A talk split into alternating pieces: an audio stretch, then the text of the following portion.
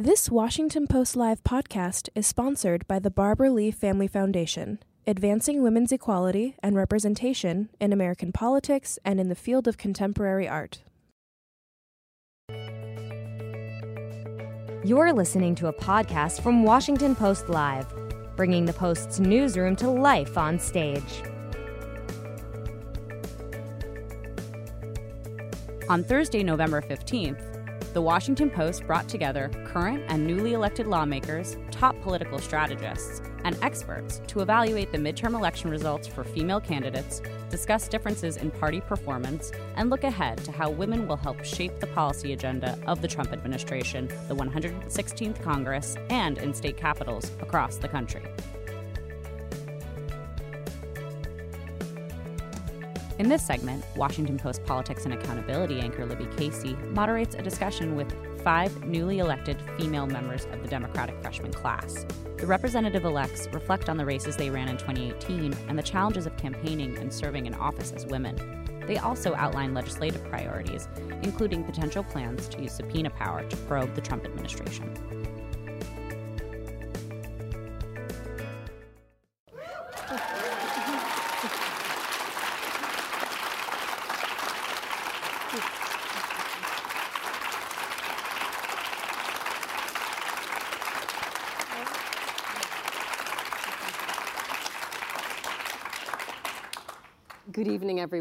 Name is Libby Casey. I'm the politics and accountability anchor here for the Washington Post, and we're so fortunate tonight to have this great group of newly elected Democratic Congresswomen with us this evening. Thank you to all of you for being here. Uh, Thank you for having us. They apparently need virtually no introduction, but let's just go down the line and, uh, and remind everyone who we have here. Starting at the end over there, we have Representative-elect Veronica Escobar from Texas, Representative-elect Chrissy Houlahan from Pennsylvania, Representative-elect Ilhan Omar from Minnesota, Representative-elect Jennifer Wexton from Virginia, and finally, Representative-elect Ayanna Pressley from Massachusetts. It must feel so good to hear that. Very surreal. Um, I, I, do want to let you know that we also reached out to every newly elected Republican Congresswoman, but due to caucus meetings, none were able to attend this evening. But we do look forward to continuing this conversation with GOP members next year as the 116th Congress swings into full gear. So, let's begin. Uh, I think we all want to hear how this week has been for you all, but first, let's see if we can make a little bit of news because welcome to Washington. This is what we do here.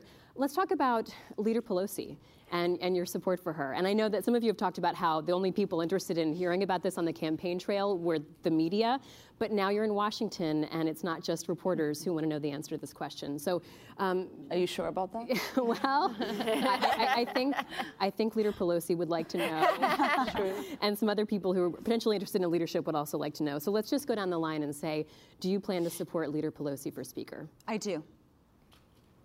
So I'm an engineer and I'm a terribly analytical person, and I'm kind of waiting to see what my choices are and what the platforms are that each person is running on. And right now, that appears to be one person. Mm-hmm. And so I'm, I'm, working to understand the platform and the uh, changes that are pr- being proposed and presented, and I will make my decision when I need to. You sound like you're still running for office. very politically I think savvy. it's a very important decision. I think it's one of the more important decisions that we all make, but it's like every other vote that I will be making, which is it needs to, a deliberative thought process, and, right. and, it needs to be you know done carefully. Okay. That's right.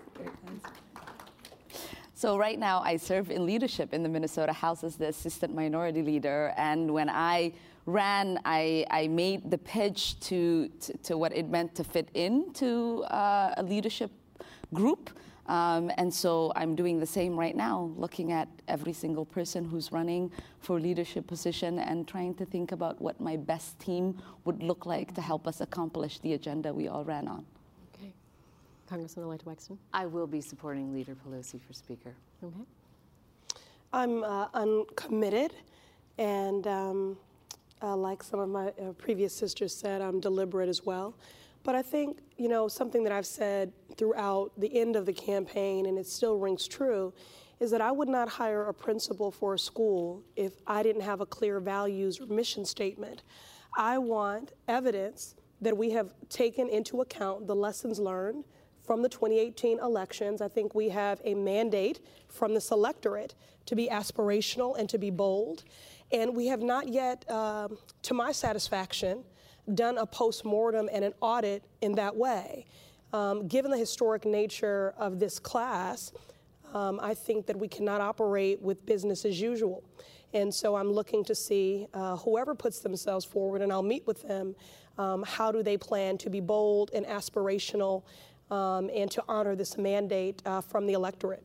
We've only got a couple weeks till you take your initial vote in the Democratic caucus on November 28th. So the clock is ticking. We heard from Congresswoman Marcia Fudge that um, people have come to her and talked about um, putting her name in the hat. How important is it to have a woman in that position, uh, especially after this dynamic year of the woman? Mm. Would it be a big mistake for Democrats to not have a woman Speaker of the House? I think we need a woman, uh, honestly. I mean, we have a misogynist in the White House, someone who actually works against women's issues, uh, someone who, who has demonstrated very little respect for women. And I, I think it's important to have a woman at the top. I believe, as, as you were mentioning, and also as Ayanna was mentioning, that it is an organizational challenge to sort of fit the puzzle pieces together and to make sure that the team that you're collecting is a representation of the people, all of the people, with all the, of the diversity that they represent. Gender is definitely important, but other diversities are important as well, and so it's a, it's a holistic decision for me. Do you want to see some new faces in leadership in that in that leadership chain, regardless of, of where they fit in?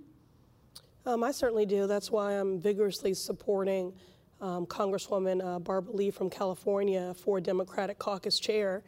Um, you know, I hope to get to a point where we no longer have these firsts, uh, where we realize leadership parity um, across the board, but um, we have never had a um, woman of color uh, in a leadership role. And I think we're certainly long overdue, and I just uh, admire her strength of conviction and appreciate uh, her service. And finally, on this topic in particular, you know, uh, Leader Pelosi at her press conference today was talking about how many ads were targeted against her by Republicans, even in, um, you know, putting Democrats a lot on the defensive. Of Nancy Pelosi, you know, you're this person, if they if you choose them and elect them, they'll be the Nancy Pelosi in Washington. I know some of you dealt with that in, in debates and such. Do Republicans succeed in their mission of vilifying her if she does not become the next Speaker of the House? I mean, what I think the Republicans do really well is try to um, make us believe their, their message and have us kind of always be on the defense. And so I, I, I don't want us to, to be in a position where we're making a decision um, that, that's about rejecting them. Uh, we, we should make a decision about what the direction of the nation should be. Um, like Ayanna said, we need to be aspirational. We have to think about the opportunities we have in, in restoring hope and optimism and kind of being really bold and progressive. And, and I think it is really important um, for us when we are thinking about electing leaders that it is about electing leaders that serve us well, um, that are going to bat for uh, Americans and leaders that are going to hold this uh, administration accountable. So you're starting to have those conversations now? We certainly are. And, and I would just add that it's unlikely that Republicans would spend tens of millions of dollars attach, attacking uh, Leader Pelosi if she were, if not, she were not effective, effective, and good at her job. Exactly right. right. Well, that's true. And I would also just add, you know, I'm not. Um, you know, we're in no way like the current occupant of the White House who often presents things with a zero sum game. I think it is very possible to acknowledge um, what Leader Pelosi uh, has contributed, the role that she's played in these elections, the role that she played with the ACA, and to acknowledge that many of the attacks against her have been sexist. Um, I can acknowledge all of that and still say I look forward to having a conversation and better understanding her vision for this Congress and for the country. When I ran in the general election, I ran unopposed, but I still campaigned. I felt I still had an onus to make my case uh, to the electorate. So. And I would I would mention that you talk, had a little clip from Kyrsten Sinema, which is that I believe largely the negative campaigning, and particularly Nancy Pelosi uh, attack ads, at least in my community, which is 50-50 Republican and Democrat, really fell flat you know, really didn't resonate with people. I think people are tired of the vitriol. They're tired of the divisiveness. They're tired of the kind of business as usual politics. And I think that's why a lot of us are sitting on the stage today. That's right. I mean, I, I, I would add too. Right now, you know, there there is a there is a campaign um, that that is anti-Pelosi, and it's not for something. Mm. And so for all of us, we didn't run against something, we ran towards something. That's right. We ran for hope, we ran for change. And, and I think that's where we're rooting this conversation in. We want to see what is possible for all of us. Um, we might not individually want to be part of, of that leadership. But what we know is that we are leaders. We are elected to lead. And in part of leading, we need to make sure that we're bringing everyone along um, and, and keeping their hopes and aspirations alive.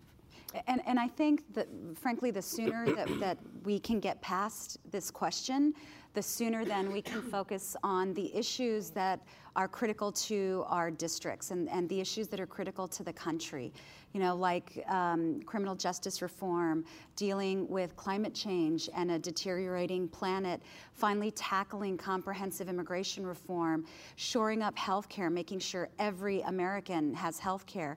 The things that each one of us heard on the doorstep as we were knocking on doors or as we were at forums. I mean, I don't, I don't know that I, I got more than a dozen questions about the Speaker of the House. Five That's in right. two years. Yeah. yeah. yeah. Five questions yeah. in two years. We got more questions here. yeah. They spend more time talking with me about it tonight than. Yeah. Um, well, you make a, a, really fair point that the sooner this process moves on, the sooner you can move to the next agenda items. As we talk about your agenda, how do you balance stopping the Trump agenda, the Republican agenda, also perhaps conducting investigations into what's gone on already in the last couple of years, versus some of those aspirational goals? Um, where, where is that balance point? I, I, know I've heard some of you say we can try to do both, but two years goes by so fast, and there will obviously be tough gridlock faced when you try to get legislation over to the Senate, the Republican led Senate. So, how does that balance work out? Yeah, I mean, so I would say uh, the balance for me has been always thinking about this this work that we have to do in, in leading the resistance, but also in insisting on a set of values. And I think that there is an opportunity for us to have oversight um, to take this administration to task, but also remember that we have work to do on climate change, that we need to have uh, reform on our immigration system, that we have um, an, an, opportunity to, to maybe even work with this administration on getting an infrastructure bill, um, expand our, our democracy. So the, both of those things can happen because we are people who recognize that it is important to fight um, but it's also important uh, to bring people along and get things done. Let me be clear the country is polarized not because um, of differing ideologies and ideas. The country is polarized because of the flames of hate that have been fanned and emboldened by the current occupant in the White House. That's what has polarized this country. I think ultimately, if you look at an issue like gun violence, that is suburban, urban, rural, that is transcendent and deeply resonant uh, in every district and for every community. Um, infrastructure, um, uh, childcare, uh, transportation. Um, all of these things are, are, are you know, relevant uh, to every community. And I'm, what I'm looking for is that in that first bill that we put out, uh, in addition to voting rights and ethics reform and campaign finance reform, which are all things that will restore people's hope in the faith of de- in, in, in, our democracy, but that we are considering something like when we'll put a gun bill forward, mm-hmm. that we are being bold and aspirational because I think we're at a point now, people live in intersectionality. I mean, that's become this buzzword, but I think for a long time we allowed elected officials to just talk about constituencies via a single issue. The fact that you support marriage equality is not the whole sum of the LGBTQIA community. The fact that you support reproductive justice and freedom is not the full sum of women. Uh, the fact that you support comprehensive and compassionate immigration reform is not the full sum of experience um, for, for immigrants. And I could go on. People don't live in big checked boxes, they live in intersectionality and in nuance. And we need to legislate in that way. Mm.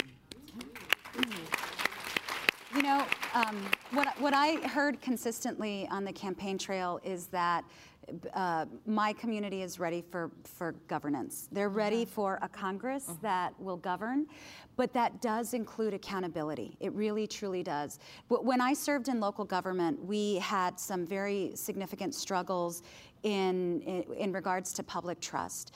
And so we had to initiate some sweeping reforms in order to build that trust. But at the same time, we were able to invest. We were able to create really good projects and and and help shape the future of the community.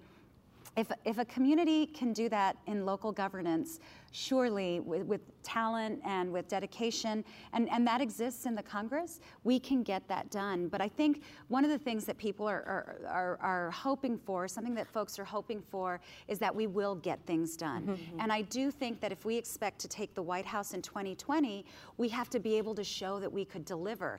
But that also means on delivering accountability um, and, and, and making sure that, that we don't have lawlessness at the top. Well, someone in leadership has some advice for you, Leader Mitch McConnell uh, reflecting on the investigations of Bill Clinton, of President Clinton, uh, back in the day, said that he was making recently said a historical observation that the Republicans' investigations of Clinton improved the president's approval rating. It actually tanked Republicans. And so he said that Democrats in the House will have to decide just how much presidential harassment they think is a good strategy.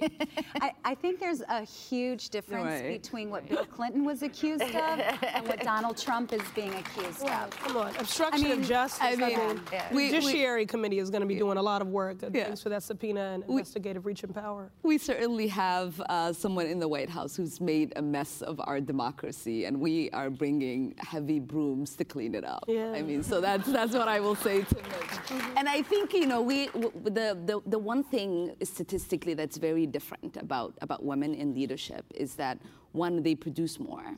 Sorry about the men and, and that we are consensus builders. And so, what, what I know to be true and what we are all aspiring to, to affirm is that the people sent us here to collectively work together to accomplish um, an, an, agenda for the American people that is prosperous, that ho- restores hope in our democracy, um, that gives people an opportunity to look forward to um, what what is next. And so um, we we are up for the task, right, ladies? Yeah, yeah. I mean, I, I got into this race for a bunch of different reasons, but largely personal. You know, my, my daughter's LGBTQ, she's queer.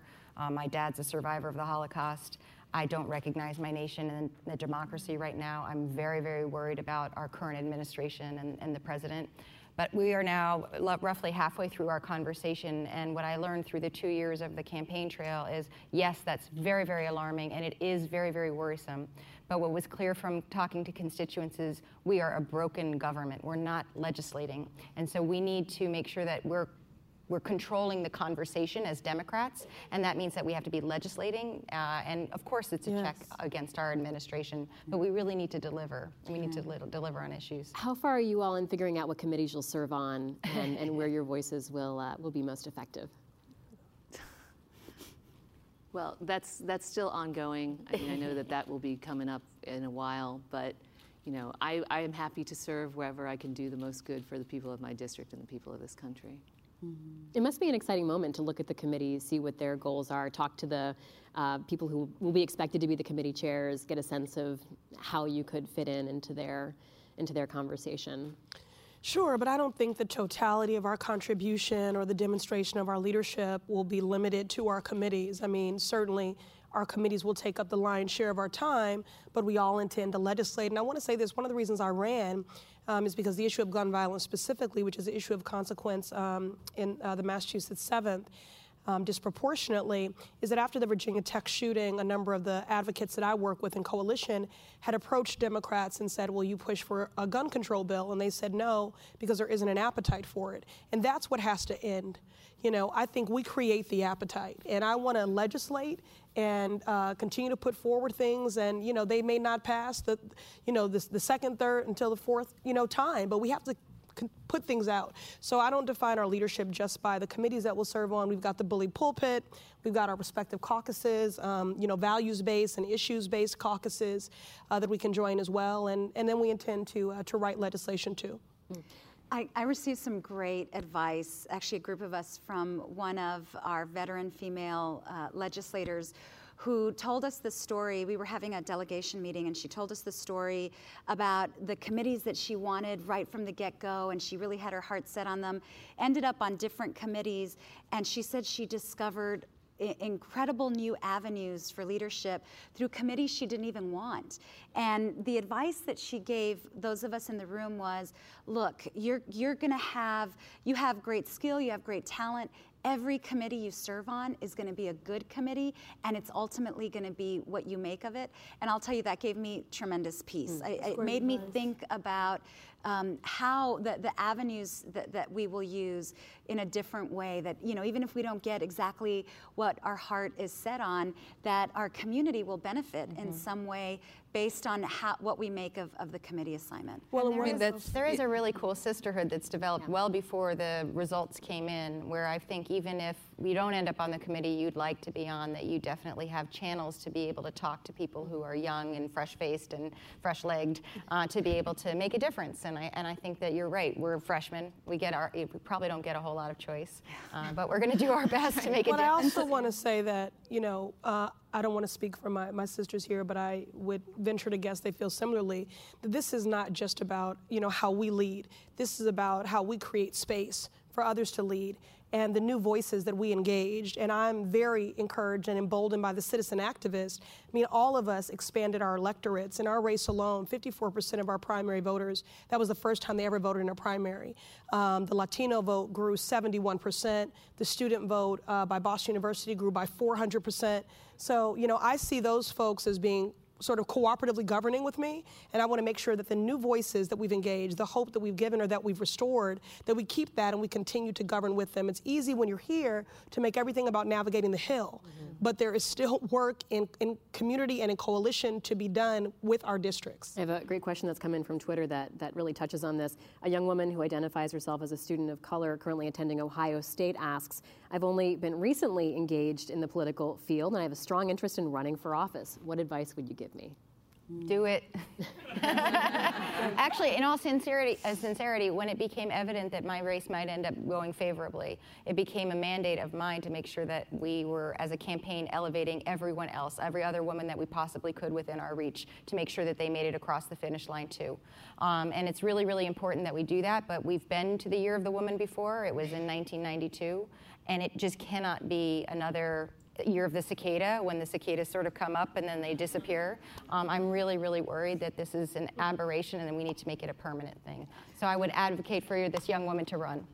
You know, the, the other thing that she could do and that she should do, it's something that I did and it really helped me feel comfortable being a candidate. I volunteered for candidates who inspired me. And I, I got involved in campaigns and I learned how to canvass, I learned how to phone bank, and then later wrote checks. And I, I had to be convinced to run for local office uh, when I finally did. But by the time I did, I had 10 years of being in campaigns as a, as a volunteer. And so the day that I announced, I felt so confident because I knew what I was doing. Mm-hmm. And so I, I agree with Chrissy run, do it. We need you. And even if you lose, try it again. Mm-hmm. But a really great way to get involved is support women or men who inspire you and, and make you feel hopeful. And even if they don't win their race, keep volunteering. We need you. We need that energy. Representative-elect Wexton, did you have something to say? Well, for me, my path to elected office was through public service. So I, so my, my advice has always been to follow what you're passionate about, and then that'll lead you where you, where you end up where you should be. Um, and that certainly was the case for me because I wanted to be a prosecutor and then I wanted to be an advocate for kids and then I stepped up because I saw injustice and I stepped up in electoral capacity and it, has led me to this point. Some of you So talked I, about. Oh, I was ahead. going to say, um, Veronica's story is is is the story of, of many women. You, ma- most women have to be asked Mm-hmm. to run for office. Um, statistically, it takes women seven times to be asked before they say yes. Uh, and so, to the young women, we are all asking you One- uh, Right, to, five. to run for Wait a minute, though, but you didn't tell the most important part of that statistic. Right. Would anyone here venture to guess how many it takes to convince a man? Zero. Himself. Himself. And that's actually a data point. Ayanna, it's his mirror. Those are the facts, supported by the Lee Family Foundation. I want to give a shout out to the Lee Family Foundation and Higher Heights for America and Emerge, Mass- Emerge uh, America and Vote Run Lead and so many other organizations uh, that are doing that. But I would say this is probably unpopular. I don't personally think that everyone should run. I'm not of that thinking. I think the problem is that we've created this public narrative that there are only two ways with which to civically engage to vote and to run for office. Now, I was an aide for 16 years four years to a member of Congress, 11 to a United States Senator, and then I went on to serve on the City Council for eight years. Um, uh, and that was the path that I chose. But if I had never run, I found great uh, joy, uh, meaning, and reward in being the person behind the person. People really underestimate the power of aides. They're the ones whispering in the ears of those legislators. They're the ones twisting their arms. They're the ones enlightening them because they're closer, you know, to the ground. Um, and I do. This last thing I would say is that, you know, to your point about the cicadas. I'm very uncomfortable with this narrative of this woman's wave or uh, a brown girl magic, a black girl magic wave, a blue wave. If there is a wave, it's not one we're riding, it's one we created. You know, victory isn't magic, it's work. And I think these narratives where you tell people that it's either a fluke and an, an anomaly or a trend and a wave, it, everyone raises their hand and says they want to run because they think it's as simple as that. This is a lot of sweat equity. This is leadership choices. This is a strength of conviction. So this is not for everyone, but expose yourself to everything. I do agree with that. Well, that being said, I've spent my whole career being the behind the scenes person. I've spent the better part of 30 years of adulthood being the operator and being the aide effectively, the you know person behind the stage it took every ounce of my being to do what I did for the last two years to get out of bed and, and off of Netflix and get my, you know, uncomfortable. so what I would say is if this person is inspired to do it, this Absolutely. person should, should yeah. try it because I never in a million years would have thought that I would be on this stage. This was absolutely anti-type for me, but it was so important. Uh, and we're in a time of crisis in our nation right now, and we need everybody to do everything they can. Mm. Some of you have talked about the sisterhood that you've already been developing. You're developing as I'm sure you were watching the returns come in for each other's mm-hmm. elections and, and since you've been together this week. Do you see ways to work with Republican women? Um, because that is something, especially in the Senate, that, that women have been able to do.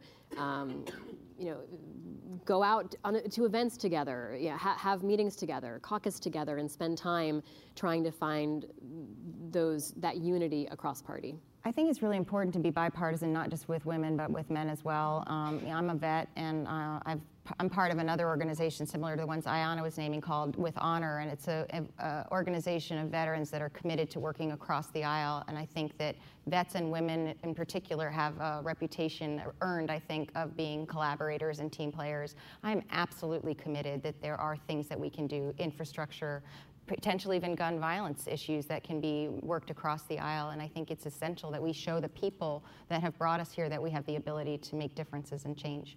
Issues around childcare. Yeah. Um, you yeah. know, mo- most of us uh, are, are, are, mothers or um, represent communities where that's uh, important. So in the Minnesota House, um, my, my biggest allies for the first two bills that I introduced to uh, expand childcare access for uh, student parents um, in, in universities were um, my Republican colleagues. We were in the minority, and my bills wouldn't have gotten heard or passed as a freshman um, if I didn't if I didn't have them uh, rallying for it. And and so it is it's important for us to recognize that we are here to serve our constituents, to serve the American people, and that there are things that we could work on together. Um, and, and as Ayanna was saying, you know, we might be polarized around this uh, fanning of hate, um, but we are not too polarized around uh, the critical issues that our communities are, are dealing with. I'm willing to bet that most of those Republicans, or probably all of them, were not elected saying, "I'm going to go there and I'm going to throw a wrench into the works and I'm going to, mm-hmm. you know, just obstruct and say no and say no and uh, say no again."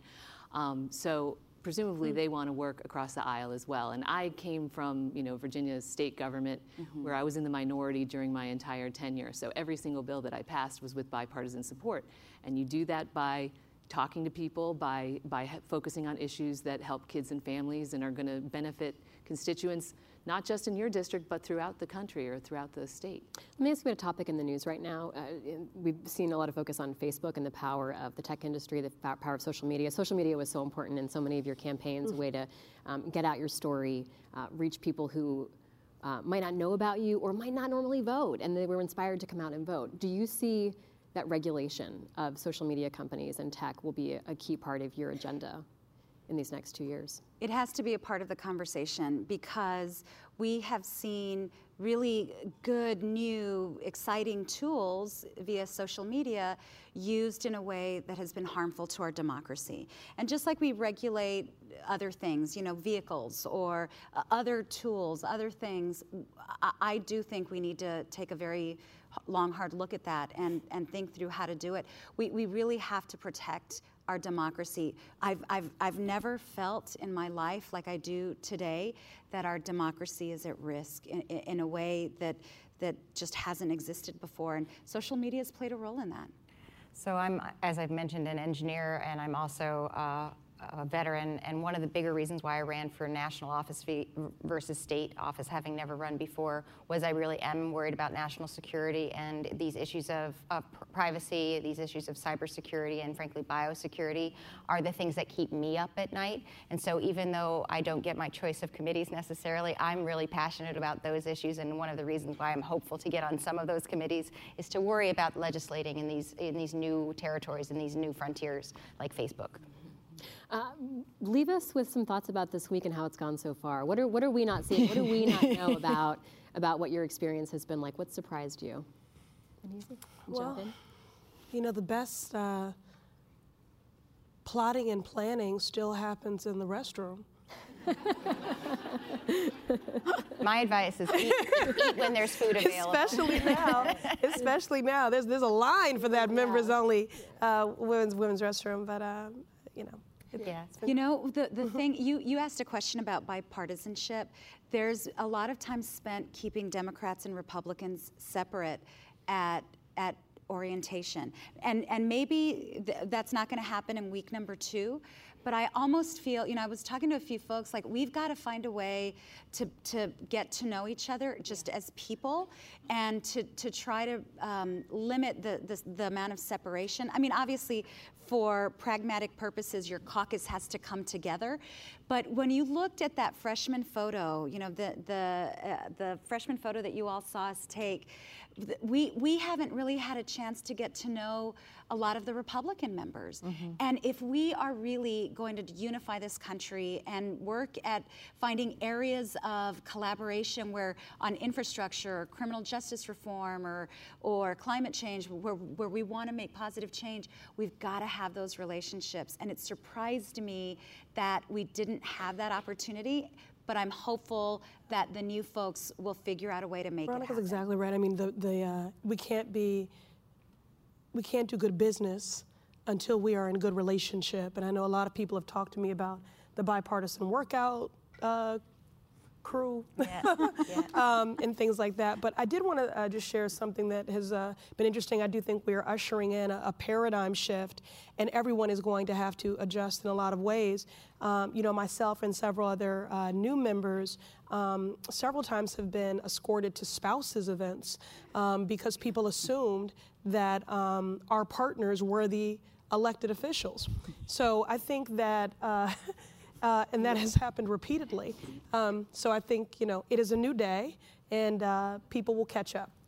Can we get some final thoughts from the, rest of you about just how this week has gone and what your hopes are for the next week or so? Ah, I mean, for for me, it's it's it's really just kind of um, being reminded, right? What what an honor and a privilege it is to be here, and how you know, regardless of what part of the country we come from, what our platform was, what party we represent. We are um, part of a, a very privileged mm. group of people who get entrusted to um, lead this country. And you know, in, in one of the freshman presentations, they talked about only you know 12,000 people getting the opportunity to serve. Um, and there are you know members who are historic figures yeah, who are Lewis. still serving. Yeah. And so I, I find myself extremely emotional. I mean, I ran into um, Congressman John Lewis mm-hmm. and I burst into tears. Um, and I said, "Sir, I learned about you in middle school," and um, and you know, and and the same goes for um, you know uh, Leader Nancy Pelosi. Like these are people who we've learned about in, in the books. Maybe I'm aging myself. Um, and, and people who, you know, we've all um, been glued to the TV watching um, movies about them. And, and it is just uh, really amazing to be part of a group that is making history um, to serve with historical figures as well. And you know, and I, I, asked some of the members. I said, when does it become normal to be around him?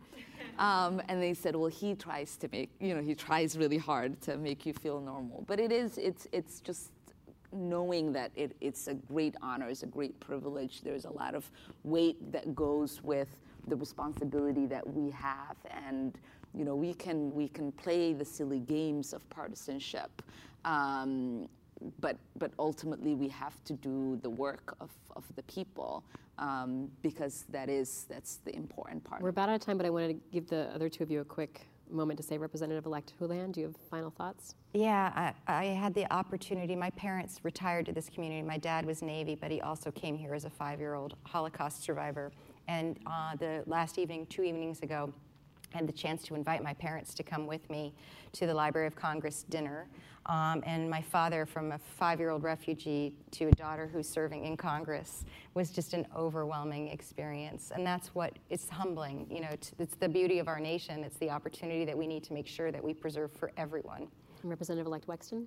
I'm just so humbled by the whole experience and the amazing colleagues I'm going to have um, in the freshman class and, and beyond. Um, this is this is a part of history, and I'm really humbled and honored to be a part of it. Well, thank you so much to all of you for being here tonight. Thank you to all of you.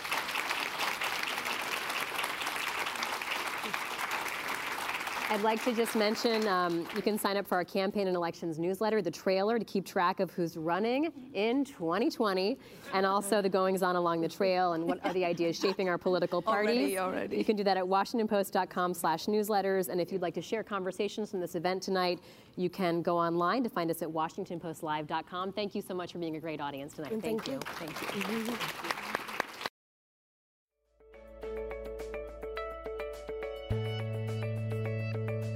Thanks for listening. To hear more interviews from this series and other Washington Post Live programs, visit us at WashingtonPostLive.com.